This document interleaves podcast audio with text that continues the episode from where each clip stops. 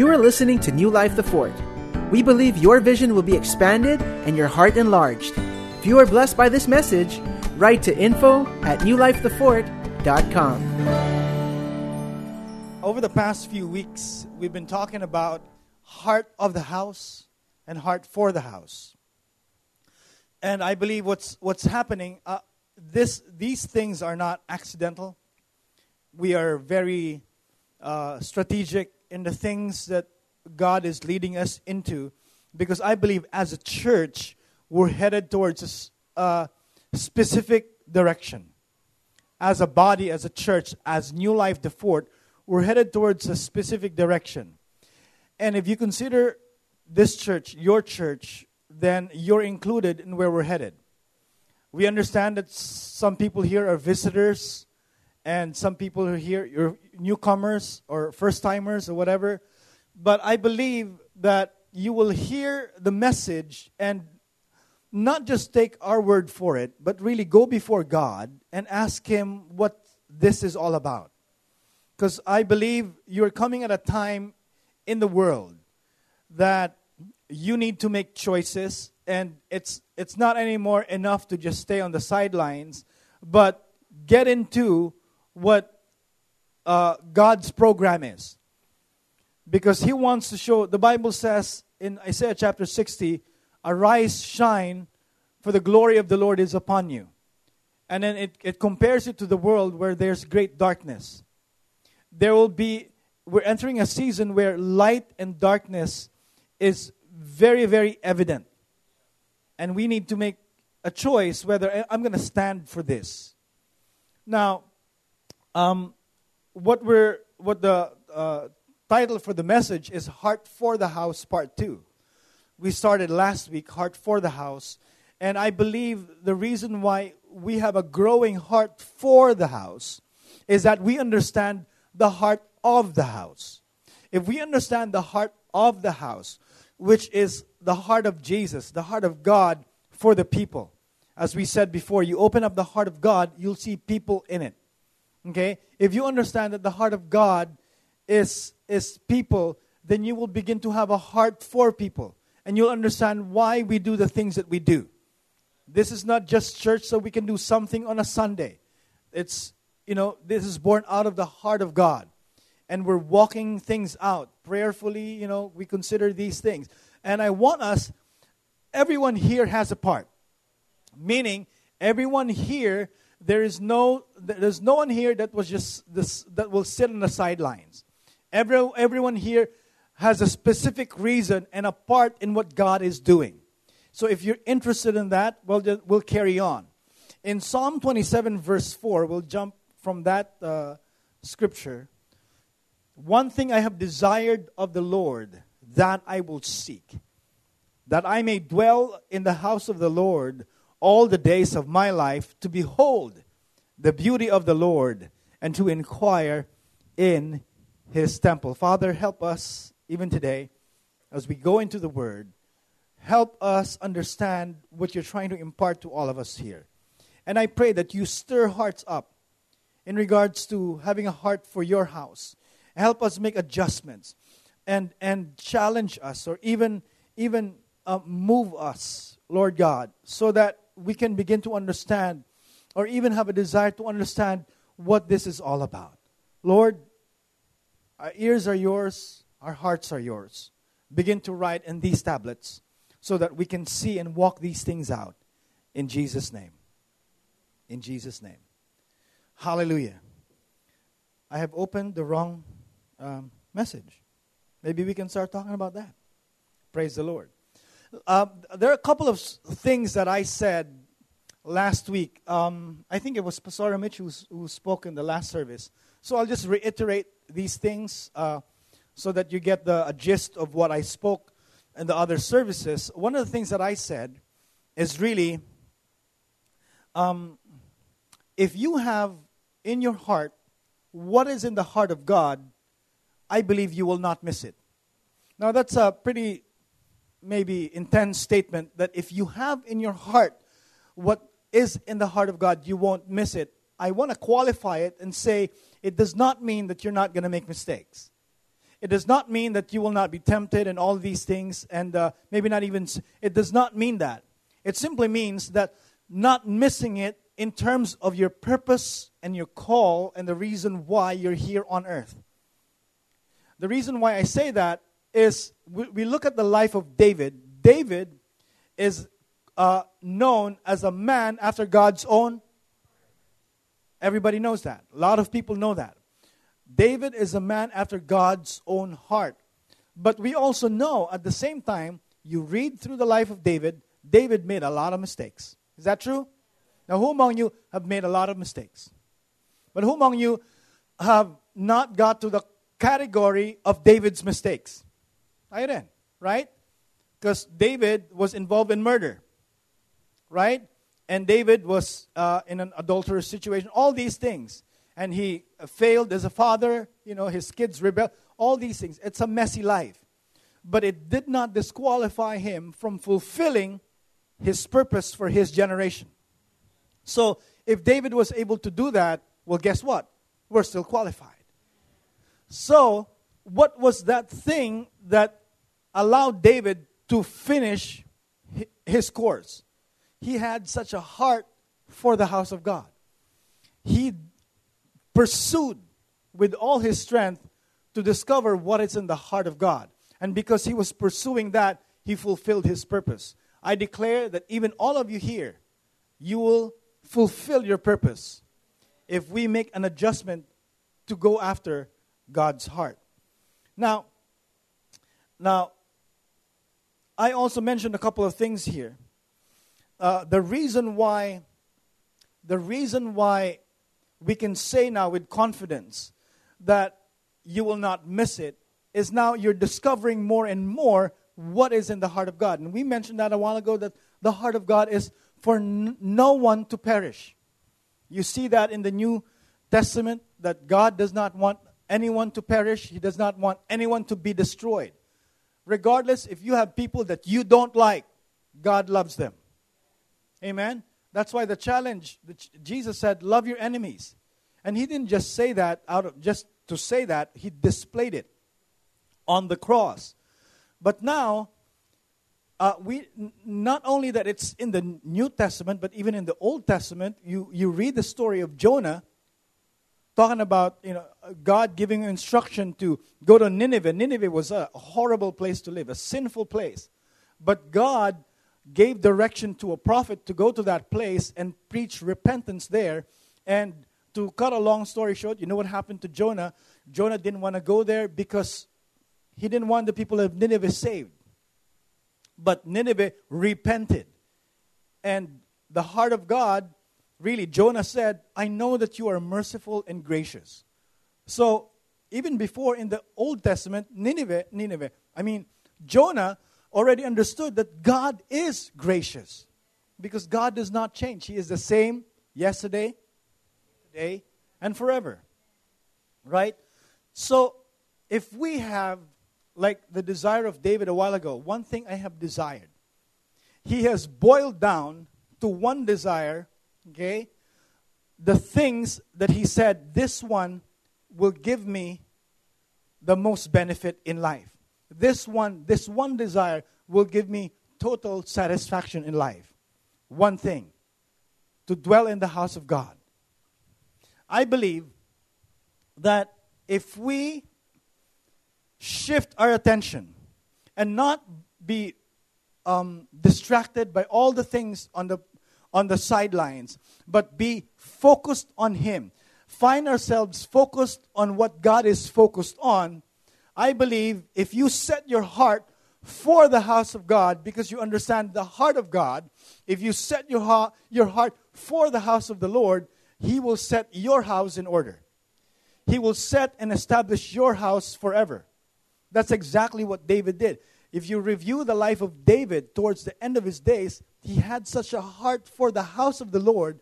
And God's, God was so touched with that heart. And God said, Because you're mindful of my house, I will establish your house forever. Who among you would like your household to be taken care of? Guess what? It hasn't changed. Seek first the kingdom of God and his righteousness, and all these things shall be added to you. It hasn't changed. We're just looking at it now at a different angle. Now, uh, there's one of the things that I mentioned. I want to repeat it here. Um, in 1 Peter chapter 2, verse 9, in the Amplified Version, um, we know that Jesus has a lot of names. He is shepherd, he is the door, he is the living water, he is the light of the world. Apparently, Christians also have different names. You are the seed, you are the flock, you are, you know, all these, you are sheep. okay? Also, a couple of things. You'll read it here, 1 Peter chapter 2, verse 9, that you are a chosen race. You are a royal priesthood. See there? Royal priesthood, a dedicated nation, God's own purchased special people. I mean, look at the person beside you. Tell them you're special. Uy, special ka talaga. okay? That you may set forth the wonderful deeds and display the virtues and perfections of Him who called you out of darkness into His marvelous light. But one thing that, you know, kind of caught my attention in this place, and I started thinking about it, is this term royal priesthood. Royal priesthood. Now, where do priests usually work? Where do you usually find them? Operating in the house of God, in the temple. They're doing their work there, their service there, whatever it is. Their, their attention and the activity that they have, you will find it in the house of God. But it does not just say that you are a priesthood, but a royal priesthood. Meaning, you are royalty. Now, if somebody's royalty, it means that they're somehow related to the king. Now, you are not a dis- distant relative of the king, you are immediate family to the king because you are in Christ. So, you are, you are um, as Jesus is the King of Kings and Lord of Lords, then you are part of that. You have that call. And if you're royalty, the royalty, they work and function in the royal courts. And uh, when I was discussing this with Pastora Mitch, um, she went into intensive research and went to this place called Google and found out that if royal courts are actually places where the king has jurisdiction. It is not limited where the king resides. It's not just in the king's palace, but every palace or castle or mansion or domain, an area where the king set uh, somebody, somebody who is related to him, a royalty, and then is now designated or delegated to rule over and have jurisdiction in that place. You are now presiding over that place and say, on, on behalf of the king, I am now ruling this place. So now that is your royal court because you have been designated there. Now, I'm reminded of a scripture that we mentioned a couple of weeks back in Psalm 92, verse 13. Those who are planted in the house of the Lord shall in the courts of our God. Those who are planted. Who among you are planted in the house of God? Now, interesting because it says you're planted in the house, but you will flourish in the courts. Meaning you've decided and you've set your house, this is my house, or your heart, and say, this is my house, one house, but you have different courts because you have different areas of um, influence. Some of you are doctors, some are students, some are engineers, some are employees in a call center or whatever. Different areas of jurisdiction, different courts, but coming to one house. If your house is New Life the Fort, the house of God, this is this is your house, and then it says there you will flourish in the courts, meaning you will begin to flourish where you are uh, designated to be, where you're called to be. I call the people of New Life the Fort flourishing in the courts of our God. In other words, you have jurisdiction, you have spiritual authority given to you that you need to recognize in the place where you operate, in the marketplace. But don't go to your boss tomorrow morning and say, Do you know, boss, I have authority in this place. I have spiritual ju- jurisdiction. I command you. No, don't. Give me a raise. it does not work like that. Because at the end of the day, you may not have a boss anymore. Right? But what I'm saying is that you have, you know, you can you have certain authority that you can function in in that particular place. Now, understand also that as a as a child of God, you've moved house. Before in in in Exodus chapter 20 verse 2 Exodus is a type of the world. And the people of Israel, they were slaves in Egypt. And this house, the Bible says, I am the Lord your God who brought you out of the land of Egypt, out of the house of bondage. People were slaves and they were in bondage. But then God took you out of that house and led you to a place and brought you to his own house. Now, the scripture says in Ephesians chapter 2, verse 19, Now therefore, you are no longer strangers and foreigners, but fellow citizens with saints and members of what?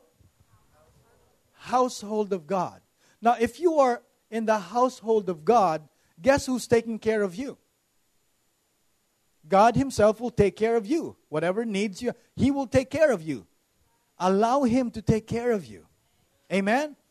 So we understand now that there are certain things that has changed. I want us as New Life the Fort to be in one page. I want us to understand because if we're going towards one direction, I want us to understand what it means now for us to have a heart for the house. Because we understand what it means or what is the heart of the house is. Because we're coming to a time where there is very clear distinction to what's happening outside and what's happening inside. When you come in here, you know, no longer gone are the days where you, you just come to church because you have to. Gone are the days where you just come to church because, you know, you'll feel guilty if you don't come or somebody will get mad. Now you're you're coming because now you're learning and you're growing and you're experiencing the things that you're hearing.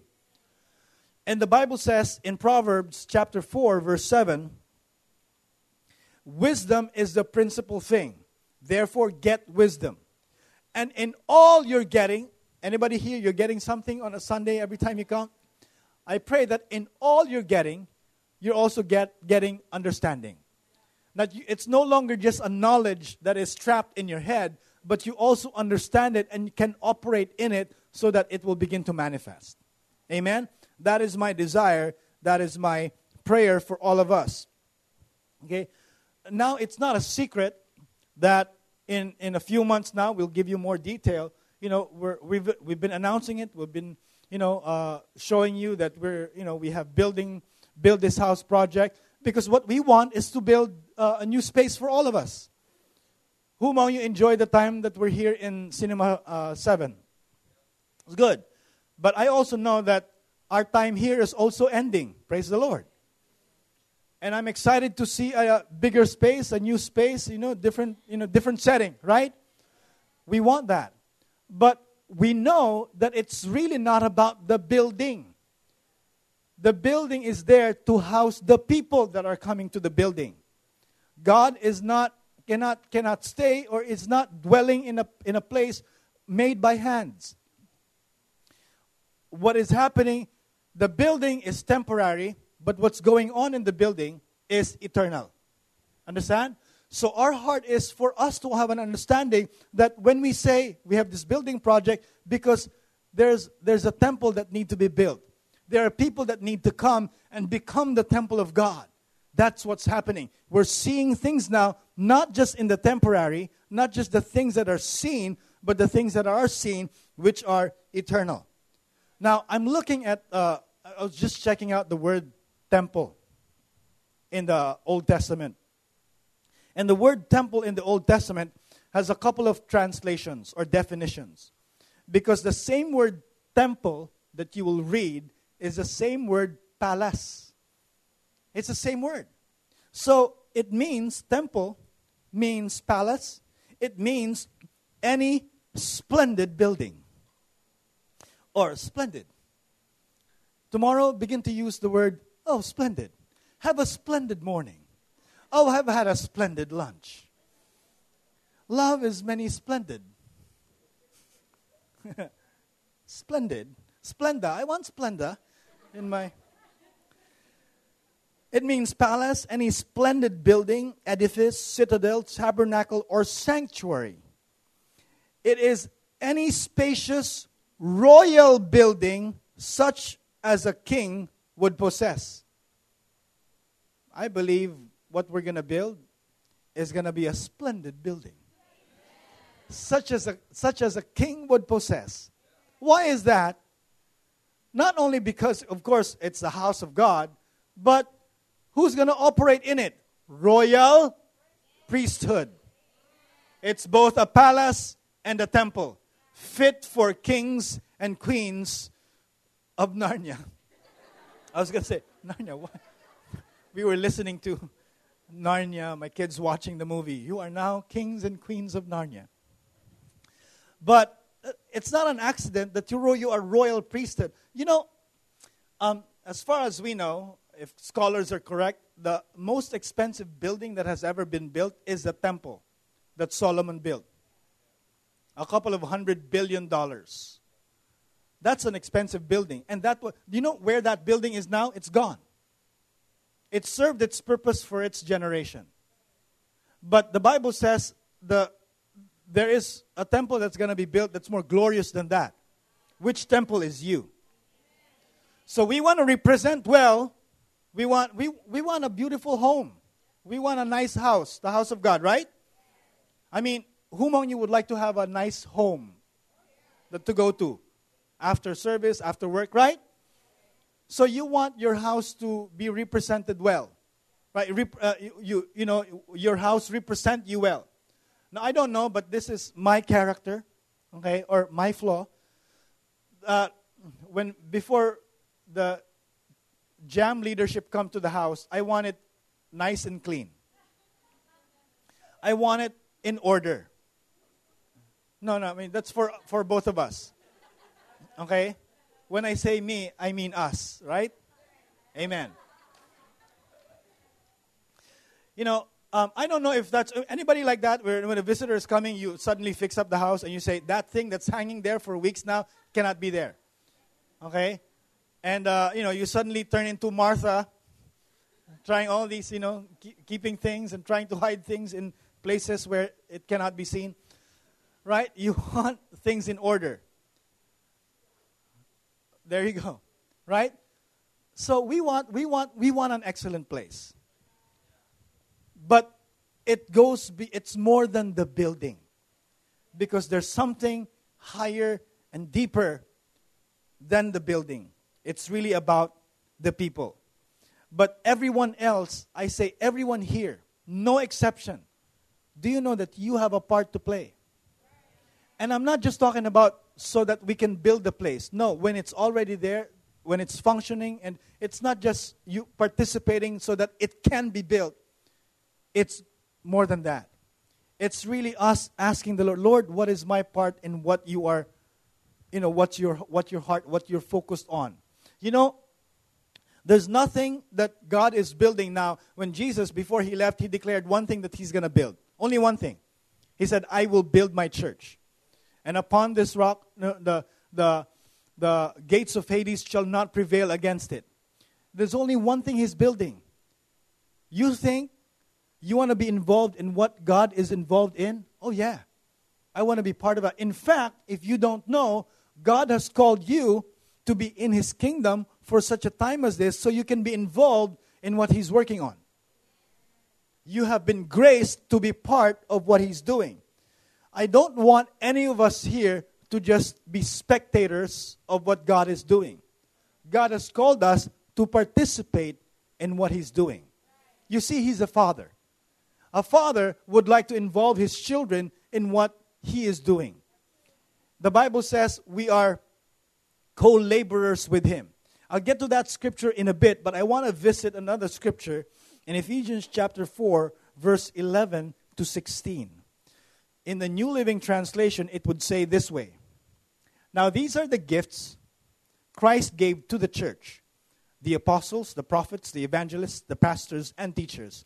Usually that's called the fivefold ministers. These are five offices that God, Christ, left before he left for before he went to heaven, he left these five gifts so that it can help build the body. Right? And there's a particular reason why they're there. It would lay it out in the next verse. Let's see. Their responsibility, those five, their responsibility is to what? God's people to do. I want to hear the people uh, in the middle all the way to the back because I could hear here. Okay, their is their responsibility is to what? Galit kayo? Smile. Equip equip God's people to do and build up the church, the body of Christ. Meaning, we're here to help you so that you can be equipped to do the work. Praise the Lord. You know, I was, uh, you know, right now, today, we are we, we're operating as pastors. That's our office. Okay? But it does not also exempt us from going out and being part of the body as well. It does not. We're here, we're pastoring here, but you know, outside we're also doing the work of Christ. But it's not just us. Before there was an old thinking, an old mindset that whatever is happening, if it's involved, if, if it's involved the house of God, it's just the pastor, it's just the minister, it's just a few people there. They will they will set up, they will do all these things, and that's why some pastors are burned out. They're tired and dying. I don't want to die. Right? I'm too young and too colorful to die. Right? But our part now is to help you guys and equip you so you can do your work. Let's continue reading this thing. In verse 13, it would say, This will continue. That's why we're continuing. This will continue until we all come to such unity in our faith and knowledge of God's Son that we will be mature in the Lord, measuring up to the full and complete standard of Christ. It's not, you're almost like Christ, okay na yan. No, it says to the full measure. Then we will no longer be immature like children. We won't be tossed and blown about by every wind of new teaching. We will not be influenced when people try to trick us with lies so clever they sound like the truth. Meaning, there, there used to be a time where people uh, go to different places. Oh, there's this prophet there. Let's go there. Oh, there's this evangelist here. Let's go there. Oh, there's this healer here. Let's go there. Oh, there's manghuhula there. You know, whatever. You try to go to all these things because you think that's where God is. No, we're not tossed anymore by to and fro by every wind of doctrine. There's this new thing. No, we're established. What's happening? You're maturing. Instead, we will speak the truth in love, growing in every way more and more like Christ, who is the head of his body, the church. I like what Pastora Mitch pointed out a while ago that when you talk to somebody, who among you you've, you've talked to somebody recently? Sana naman. No, I'm just I just talk to myself. I understand that, but it's weird if that's the, you're the only person you talk to. Okay? But when you talk to somebody, normally you you direct your focus on the head. Di po ba? You don't talk to their knees. No, I'm sawa na ako sa mukha mo, sa knees, Hi, kamusta kayong dalawa? Talaga? That's strange, right? You don't talk to the body, you talk to the head. Because the body ought to direct its attention towards the head. The body, the body of Christ, ought to lead people to have fellowship, conversation, relationship with the head, which is Christ. And that's our part. The Bible here continues says, He makes the whole body fit together perfectly. Pause. Because for me, this is revelation. This is God's promise to me. He says, He will make my whole body fit together perfectly. I know if you're believing to be fit this year, but makes the whole body, He will make it. Lord, it's your responsibility. I want to wake up, wala pang abs. He will make the whole body fit together perfectly. No loose things. No jingle bells. Okay? As each part does its own special work. Read, read that next part. As each does its own special work, meaning in another translation, it would say, every joint supplies. The moment you came into the kingdom receiving Christ, you have become part of the body. You are a, you, you are a joint that has a supply. And if you allow yourself to be involved and not just spectator, but a part, part, participating in the things, you are now adding your supply into the kingdom. The supply is working for something. It helps the other parts grow so that the whole body is healthy and growing and full of love. That is our desire. But it says there, every joint supplies. Every, each part, each part. It does not matter if it's children's church. It's, it doesn't matter if it's a jam, youth jam or children's church or even retro jam. I don't know if that name will stick. Because we only have until Pro Jam. Retro Jam is far over and beyond. Okay? Does not matter. Vintage Jam? What? A super jam. In ba- if it's in Baguio, it's strawberry jam. Strawberry. But all of us we have a we have a part to play. It, children, you know, ch- Jesus rebuked the disciples because the disciples were trying to stop the, the children coming to Jesus. And he said, No, no, no, no. You don't understand. If you want to enter the kingdom of God, you got to be like one of these. So, children, they have a part. And you just check out how many um, older people, not old, older people that are still functioning strong in the Old Testament in the scripture. You have Moses, you have Caleb, you have all these guys climbing mountains, defeating giants, even at their old age. So, if you're kind of a vintage, uh, um, seasoned Christian, seasoned what? Seasoned jam. Parang, Kamyas jam. No, no right? It does not disqualify you from fulfilling the fullness of your days. Amen? So we declare that over this place. What I'm saying is this I want to bring out to you that you have a part to play. You have something to contribute. Every joint supplies. In fact, let me read in Ephesians chapter 2, verse 10 in the Amplified. Chap, what's that? I, I, I need to drink water. Walang straw eh. Walang kiss? Pikit kayo, pikit. Pikit kayo.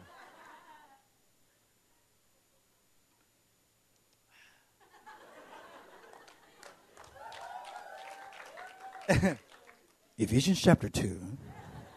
Ephesians chapter 2, verse 10 in the Amplified. Let's read it here because it's familiar to everyone uh, when it says we have uh, good works that has been prepared for us. But I like the way the Amplified brings it out. It says here, For we are God's own handiwork, His workmanship. Another, another translation would say, You are God's masterpiece. Right? Turn to somebody and say, You're God's masterpiece. There's no one like you. Thank God. Ang haba naman sinabi niyo, sabi. You added. It says here, recreated in Christ Jesus, born anew, that we may do those good works which God predestined, planned beforehand for us. So, meaning, even before you were born, God has a predestined plan, a good plan for you to do these good works. But you will find that these good works is attached to what's happening in the house of God, in the kingdom of God. You cannot be separate from the kingdom of God and yet do good works. If you're separated from the kingdom of God trying to do dead, good works, it's actually dead works. good works is within the kingdom and the parameters of the house of God. Right? Taking paths which He prepared ahead of time that we should walk in them, living the good life. Anybody want to live the good life? Living the good life is not separated from doing the good works. Doing the what has God has predestined and designed for us. A lot of people they want living the good life and they think it's just about, you know, partying and, you know, being comfortable and all these things. And they say, ah, this is the life. This is living the good life. But that is incomplete. They may be wealthy, but it doesn't mean they're prosperous. Amen? But living the good life, true prosperity, is walking in what God has prepared for all of us. Living the good life which He prearranged and made ready for us to live. In fact, what I said a while ago is that what God does, because He is a good Father, He now positions Himself so that He is working with us. The Bible says we are co laborers with Him. We are co laborers with God. What that simply means is this it does not mean that God is not able to do it on His own. It does not mean that God uh, needs help in that sense. But God chooses to partner with you so that you're involved in what He's a part of. He involves His children because He loves His children. He wants us involved in what the Father is doing. Let's bring it out in Scripture in 1 Corinthians chapter 6, verse 1 in the Amplified.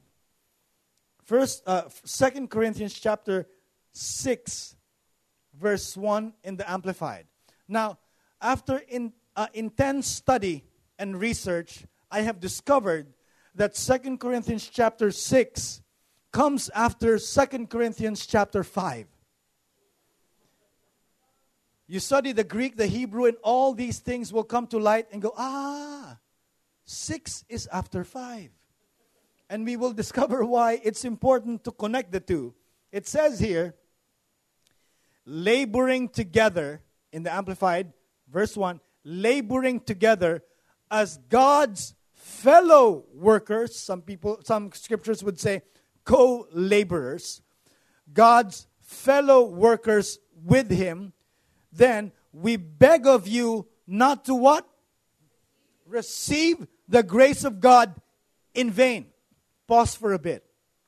It will not say that unless it's possible to receive the grace of God in vain. How do you receive the grace of God in vain. Grace, as we now understand it, grace is empowerment to do. It is God's super in our natural. He gives you the ability, He gives you the desire. It is grace. It is not deserved, it is undeserved. It is a gift that we receive from Him, but the, the grace has a purpose. It is there for, for, for us to function in that grace if if we do not function in the grace and the purpose for that grace, then it becomes vain. The grace of God is in vain if we don't step into and operate in that grace. Do you understand? Uh, uh, the grace of God in vain, that merciful kindness by which God exerts his holy influence on souls and turns them to Christ, keeping and strengthening them, do not receive it to no purpose meaning don't receive the grace to no purpose. It has a purpose. And now, uh, like I said, it's connected to the fifth chapter, chapter because it's connected here. The grace of God in vain because there was an assignment given prior to chapter 6. Let's go to chapter 5 now and discover what this is. For he made him, um, go to verse 18 first. Verse 18.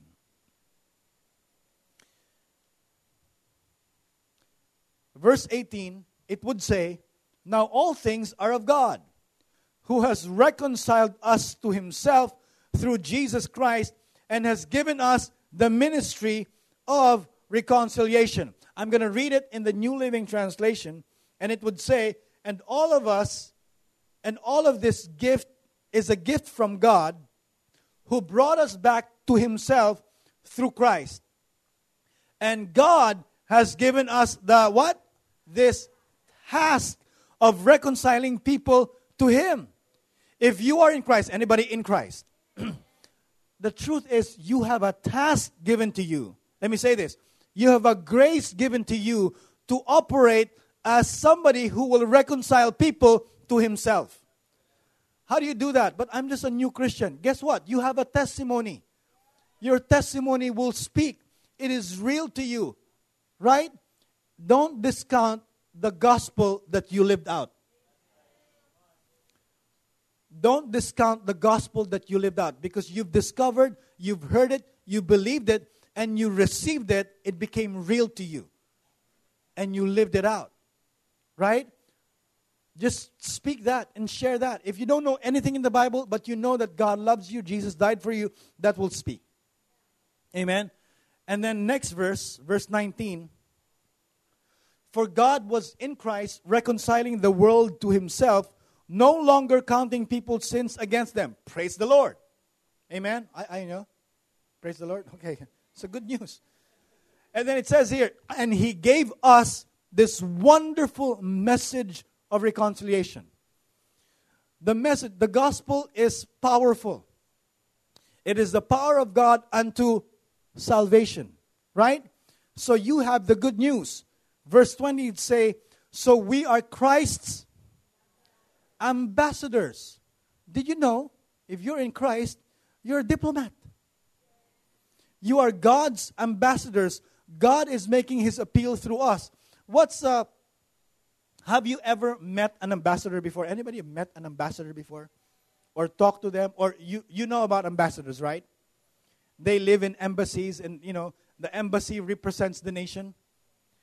And when you speak to ambassadors, some of them, you know, because there's a protocol in meeting them, you can't just go, hey, ambassador, what's up? But because they represent a nation, you know. And ambassadors, they have this thing called diplomatic immunity. They are not subject to the laws of the place that they're in. You, as an ambassador, you're not subject to the laws of the world. You're operating under a higher law, not anymore uh, the law of sin and death. That's not anymore the law you're operating in. You have a higher law. Spirit of life in Christ Jesus. That is the law you're operating in. As a, as a diplomatic, uh, as, as a diplomat, as an ambassador, there are certain things that you are immune of. You have immunity. You're immune to sickness and disease. If that's your reality, if you really believe that by the stripes of Jesus we were all healed, then the truth is we ought to be immune to these things. Now, does that mean you will not experience or feel symptoms? No, you may feel symptoms, you don't have to receive it.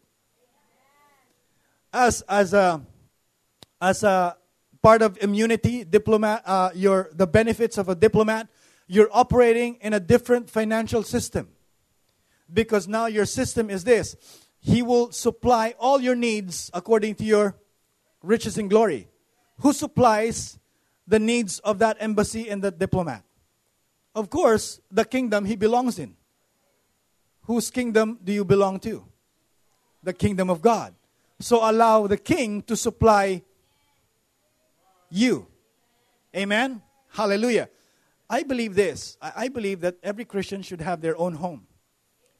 Because then you establish your embassy in that place and you say, This place here is now heaven's property. You declare ownership over that place. Say, this is God's. Can't touch this. Mm-hmm. Amen. Now, before we end here, uh, there's something I want to raise up. Okay, I wanna I wanna go to the book of Haggai, because the book of Haggai, their history, their background is that they were they were slaves in Babylon for 70 years.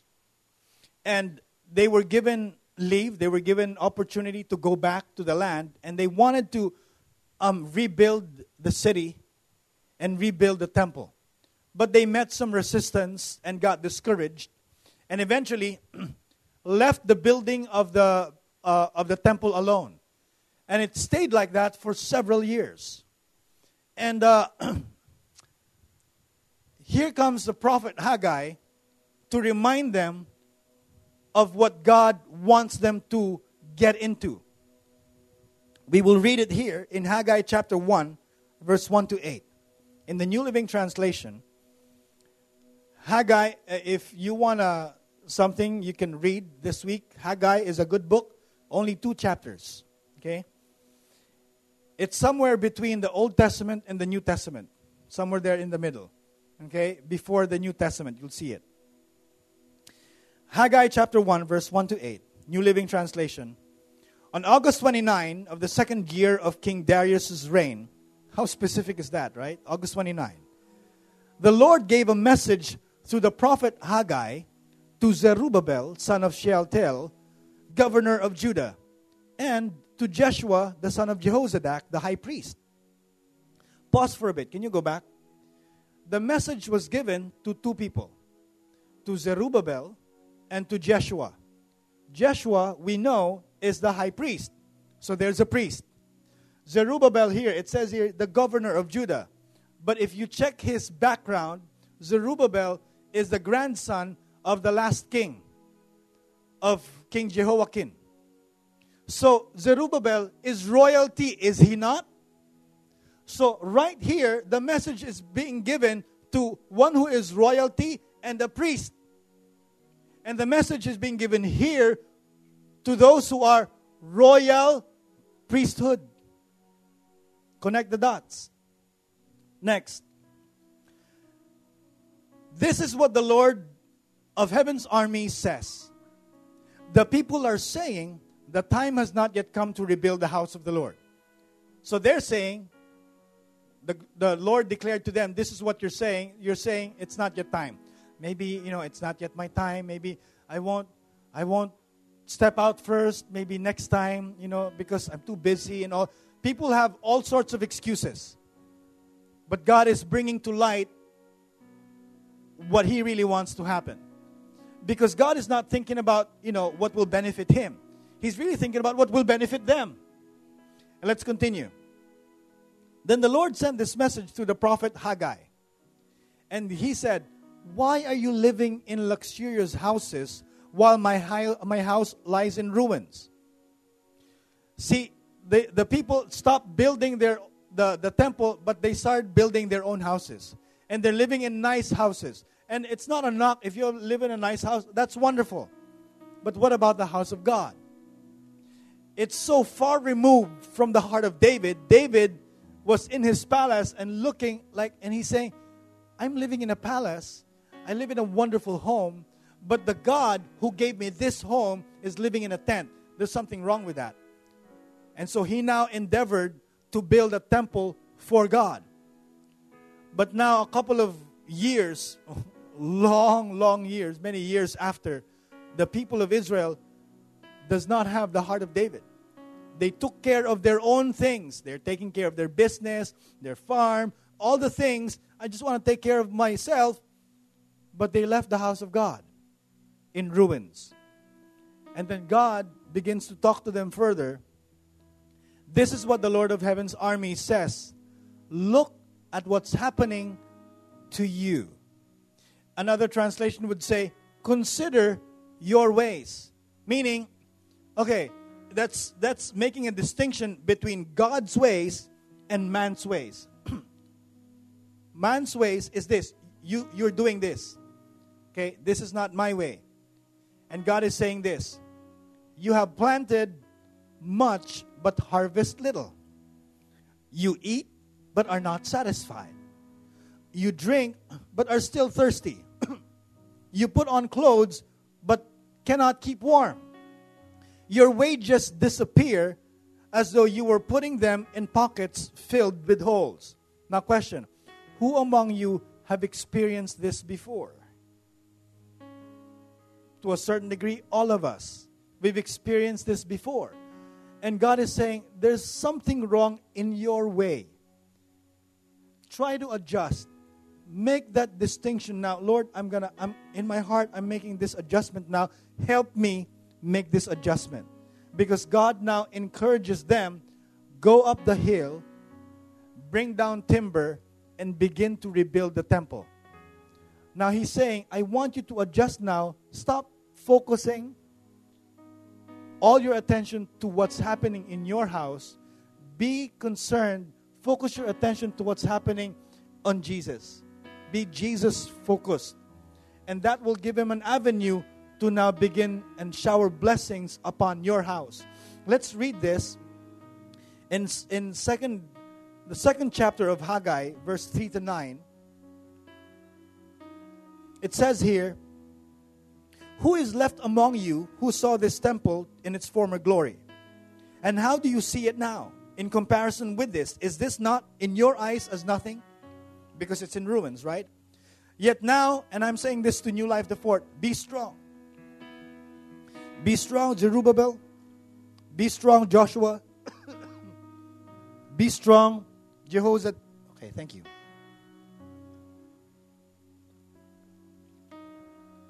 Be strong, Joshua, the high priest, and be strong, all you people of New Life the Fort. It says there, diba? I, my Bible says New Life the Fort. Very interesting. Be strong says the Lord. And work, be involved. Don't spectate, participate. For I am with you, says the Lord, according to the word that I covenanted with you when you came out of the house of bondage, Egypt. So my spirit remains among you. Do not fear.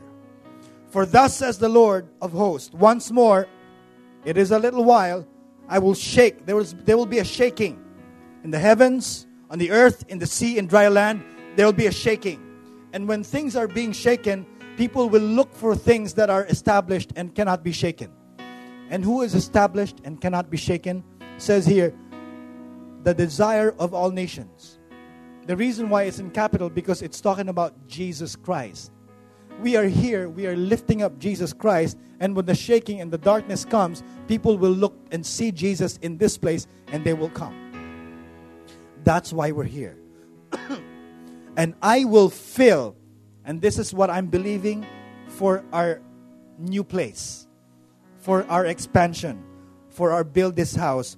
I will fill this temple with glory, says the Lord of hosts. But it's going to be expensive.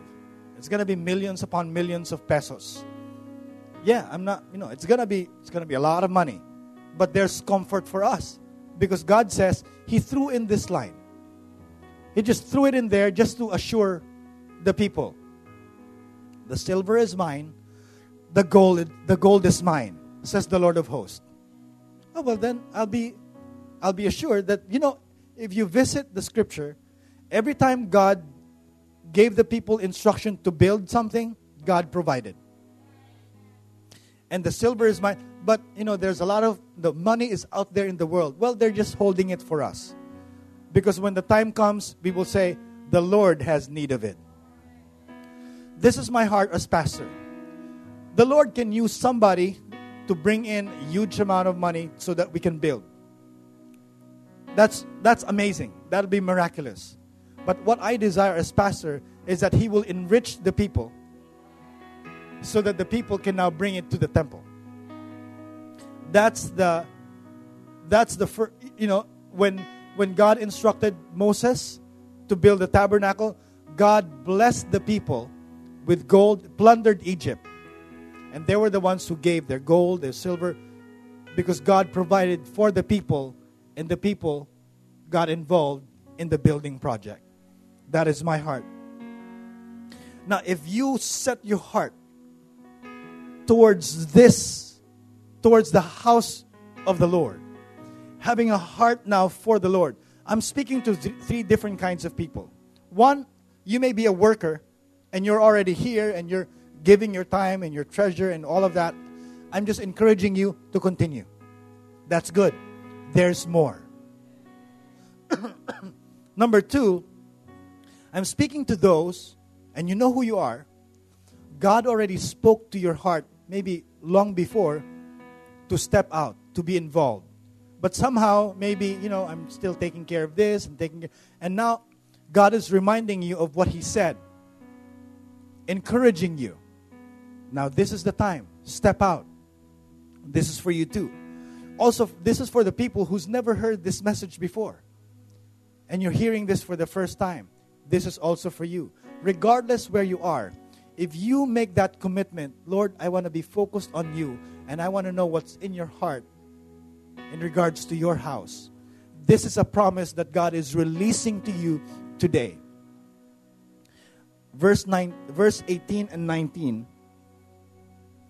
it says think about this 18th day of December the day when the rebuilding of the Lord's temple began. Sorry. Consider now from this day forward. From this day forward. Consider now from this day forward what's going to happen. New Living Translation, verse 19. I am giving you a promise now while the seed is still in the barn. You haven't given any seed yet, it's still with you. you have not yet harvested your grain, and your grapevines, fig trees, pomegranates, and olive trees have not yet produced their crops. You haven't given anything yet. You haven't harvested anything yet. But the Lord is saying this but from this day onward, I will bless you. From this day onward, I will bless you. I believe that's the word for New Life the Fort. Especially as we're getting into expansion this year. From this day onward, I will bless you. Last scripture as we end. Haggai chapter 1, verse 14. New Living Translation. So the Lord sparked the enthusiasm of Zerubbabel, the son of Shealtiel, governor of Judah, the enthusiasm of Jeshua, son of Jehozadak, the high priest, and the enthusiasm of the whole remnant of God's people. They began rebuilding the house of their God. Who sparked? God was the one who put the spark, the desire, the power, the will to do. God put the spark. I believe God is put, putting a spark in New Life the Fort so that we our eyes and our attention will be turned towards the house of God. A spark. God will give you the spark. But what you do with the spark is entirely up to you. I pray that you find yourself from a spark, you find yourself on this end where the Bible says, I am totally consumed with a zeal. He's consumed like fire in my bones, consumed. I pray that for each and every person here. Close your eyes and uh, bow your heads. I want to call out certain people here if you're here, you're hearing this message, and you want to commit or recommit, say, Lord, I want to have that heart. I want to step out. I want to be involved. I don't want to participate. I want. I don't want to be a spectator anymore. I want to participate in what you're doing in your house. If that's you, if God has been saying to you to do this, or if you're already involved, but you want to have a greater commitment, this is for you. If this is you and you want to make that adjustment right now, I want you to raise your hand. Say, Pastor, I, I, I, want, I want a greater part in what's happening. I want to be involved. If that's you, raise your hand right here, right now. See some hands being lifted up. Praise the Lord. Say, that's me, Lord. In fact, me also. I want, I want a greater part, Lord God. I want that. I want that heart. I don't want to be, I don't want to be satisfied where I'm at. I want more. I want to burn, but not burn out. I want to be consumed, Lord. I pray that for every per- person that raised their hand, I want that fire to burn. I want that spark in their life. In Jesus' name, amen and amen. Praise the Lord. Another thing I want to do, can you close your eyes, bow your heads again? Maybe you're here, you've never given your life to Christ. and you're hearing this message, say, I don't think I'm worthy to be in the house of God because I'm too sinful, sinful for that. Well, guess what? You don't have to try to be anything. Jesus already paid for you, Jesus already has forgiven you. So the only thing to do now is to receive His forgiveness. If this is you, you want Jesus in your life, I want you to raise your hand also and say, Pastor, that's me. I want Jesus in my life. There you go. I see some hands being lifted up here at the back in the middle. Um, if you raise your hand, you can bring your hands down now. If you raise your hand to receive Jesus, I want you to pray this prayer with me. Pray it from your heart. I'm going to ask everyone else to pray along with you. Say this Jesus, I thank you that you gave your life for me. I believe that you've already forgiven me, dying on the cross for me, shedding your blood, washing me clean of every trace of sin and guilt. Starting today, I am righteous before you because of what you have done for me. Thank you for this new life. And I thank you that I'm now part of your family, your household. In Jesus' name, amen and amen. Hallelujah.